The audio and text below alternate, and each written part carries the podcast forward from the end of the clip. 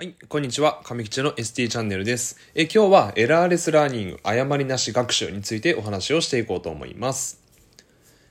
はい、え今回の動画を最後まで見ていただけますと、エラーレスラーニングについてわかりますので、ぜひ最後までご視聴いただけたらなと思います。えー、このチャンネルでは言語聴覚士に関する様々な情報を発信しておりますので、えー、見逃したくないという方はぜひチャンネル登録よろしくお願いいたします。えー、チャンネル登録していただけますと私、亀吉は大変喜びますので、ぜひよろしくお願いいたします。はい。では、え本題の方に移っていきましょう。はい、えー、今回ですけども、エラーレスラーニング、誤りなし学習ということでお話をしていこうと思います。えー、目次としましては、えー、まず最初、エラーレスラーニングとはというお話をしまして、え次に、えエラーレスラーニング、え使うのは、えどういう方に使うのかと。えどういう方にとって有効なのかということをお話ししまして、えなぜ有効なのかという理由をお話しします。えそして最後にですね、こうエラーレスラーニングのこう具体具体例ですね、えをお話ししていこうかなと思います。はい。では行きますね。え、まず、エラーレスラーニングとはということなんですけども、え、エラーレスラーニングと言いますのは、え、新しいことを何かこう学習するときに、え誤反応を避けるんですね。で、誤反応を避けて、え最初からこう正しい情報をこう伝えてあげて、正しい情報を学んでいただくと。えそれがエラーレスラーニング。え日本語で言いますと、誤りなし学習というふうになります。はい。で、次に行きますね。えー、次は、えっ、ー、と、エラーレスラーニングっていうのは、こう、どんな、え人に有効なのかと。えー、いうことなんですけども、えー、特にですね、こう、記憶障害とか、えー、認知症の方ですね、えこういった方々には、えエラーレスラーニング、誤りなし学習っていうのが、え有効になります。えあとはですね、えそれ以外にも、こう、なんかちょっとね、こう、自信がないような人とか、あとはこうなんか自尊心が低い方とか、なんかちょっとね、こう間違ってしまうと、ずーんとこう落ち込んでしまうような方とか、えー、そういった方にも、えー、実は有効になるんですよね。はい。で、次に、えっ、ー、と、エラーレスラーニングがなぜ有効なのかっていうことなんですけども、えー、そもそも、こう、まあ、一般的にこう、私たちはですけども、えー、何かこう、新しいことを学習するときに、えー、いろいろこう、試行錯誤を繰り返しますよね。なんかこう、こういうことをしたらダメだった。えー、じゃあ次こういうことをやってみようと。で、こういうことをやってみたらちょっとうまくいったと。じゃあ次はこうしたらどうだとかっていう感じでこうどんどんどんどんこう繰り返し試行錯誤をしていって、えー、こう何かを成し遂げると。で、まあ、そうすることでこういろいろこう記憶がこう定着していくわけなんですよね。でも、えー、記憶障害の方とか、えー、認知症の方っていうのはこう試行錯誤をこう繰り返しますと。で、えーまあ、その度にこう、まあ、介助者が「あいや違いますよとこれはこうするんですよとかっていうふうにこう言いますよね。で、えー、ですけどもこう記憶障害の方とか認知症の方って言いますのはこう介助者がこうこういうふうにしてくださいとかああいうふうにしてくださいとかこういうふうにするんですよってこう言ったことっていう、まあ、そういうエピソードっていうのは、えー、あんまりこう記憶に残らないんですよね。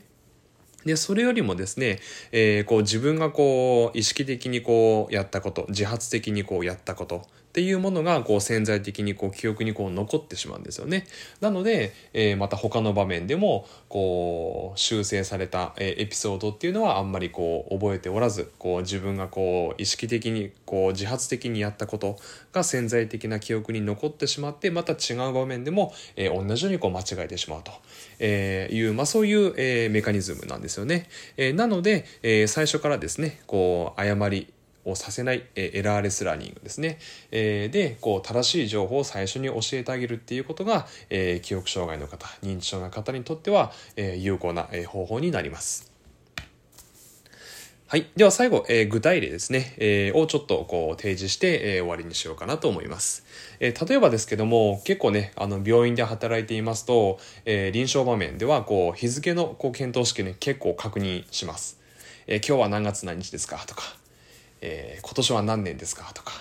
よく聞いたりします。でですね、えー、まあよくね、本当にあの聞きがちだと思うんですけども、えー、今日は何月何日ですかってね、聞きますと。で、それはですね、えー、あんまりよろしくないんですよね。えー、誤りなし学習、エラーレスラーニングをする上ではですね、えー、今日は何月何日ですかって聞くのはあんまり良くないんです。でそうするとですねこう記憶障害の患者さんとか、えー、認知症の患者さんは、えー、間違ったことをね言っちゃいますと。で、そうするとですね、こう間違った日付を言ったものが、えー、また頭に残ってしまいます。なので、えー、別の場面でも、えー、同じようにこう何月何日ですかってこう聞かれると、え間違ったことをまた言ってしまうというふうになってしまいますので、え例えばですね、こう記憶障害の患者さんとか、え認知症の患者さんにこう日付の検討式をね、こうしっかり定着させたいという場合にはですね、え何月何日ですかってこう聞くじゃなくて、えもうですね、え今日は1月1日ですねってもう最初に言っちゃうんですね。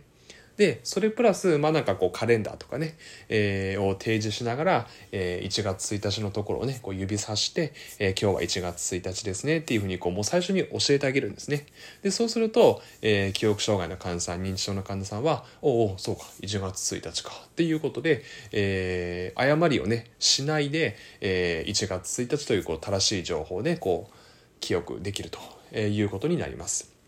えー、なので、えー、まあ、もちろんですね、えー、っと本当にあの全ての方にこう、えー、必ずこう有効かというと、まあ、そうではないんですけども、え記憶障害の方とか認知症の方にはこう割と、え効果的な方法かなと思います。はい。ということで、えー、今日はですね、エラーレスラーニング、誤りなし学習の基本ということでお話をさせていただきました。えー、番組の、えー、構成としましては、えエラーレスラーニングとはというお話をしまして、えどのような方に有効か、えそしてなぜ有効か、えそして最後は具体的具体的な、えお話、具体例をお話しさせていただきました。はい。ということで、えー、今日の動画は以上になります、えー、最後までご視聴いただきありがとうございました。えー、これからも言語聴覚士に関する、え様々な情報を発信していきまして、え医療者のみならず、え一般の方にも、えよりこう言語聴覚士というお仕事がこう身近な存在となれますように、えこれからも情報を発信し続けていこうかなと思います。え以下各種 SNS の方もやっておりますので、ぜひそちらの方もチェックしていただけたらなと思います。で、えっ、ー、と、最近ですけども、あの、ハテナブログの方であの、ブログも始めましたので、えー、そちらの方もですね、えー、ぜひチェックしていただけたらなと思います。えー、第1回目の記事はですね、えー、言語聴覚士亀吉が ST になった理由ということで、えー、僕がですねこう言語聴覚士になった、えー、ゆえんみたいなものをね、えーと、記事にしておりますので、えー、ぜひそちらの方もチェックしていただけたらなと思います、えー、そちらの方もねあの概要欄のところにリンクを貼ってありますので、え、そちらの方から、え、チェックしていただけたらなと思いますはいでは、えー、次回の放送で、え、お会いしたいと思いますえー、皆さん、え、次回の放送でお会いいたしましょう。ではまた。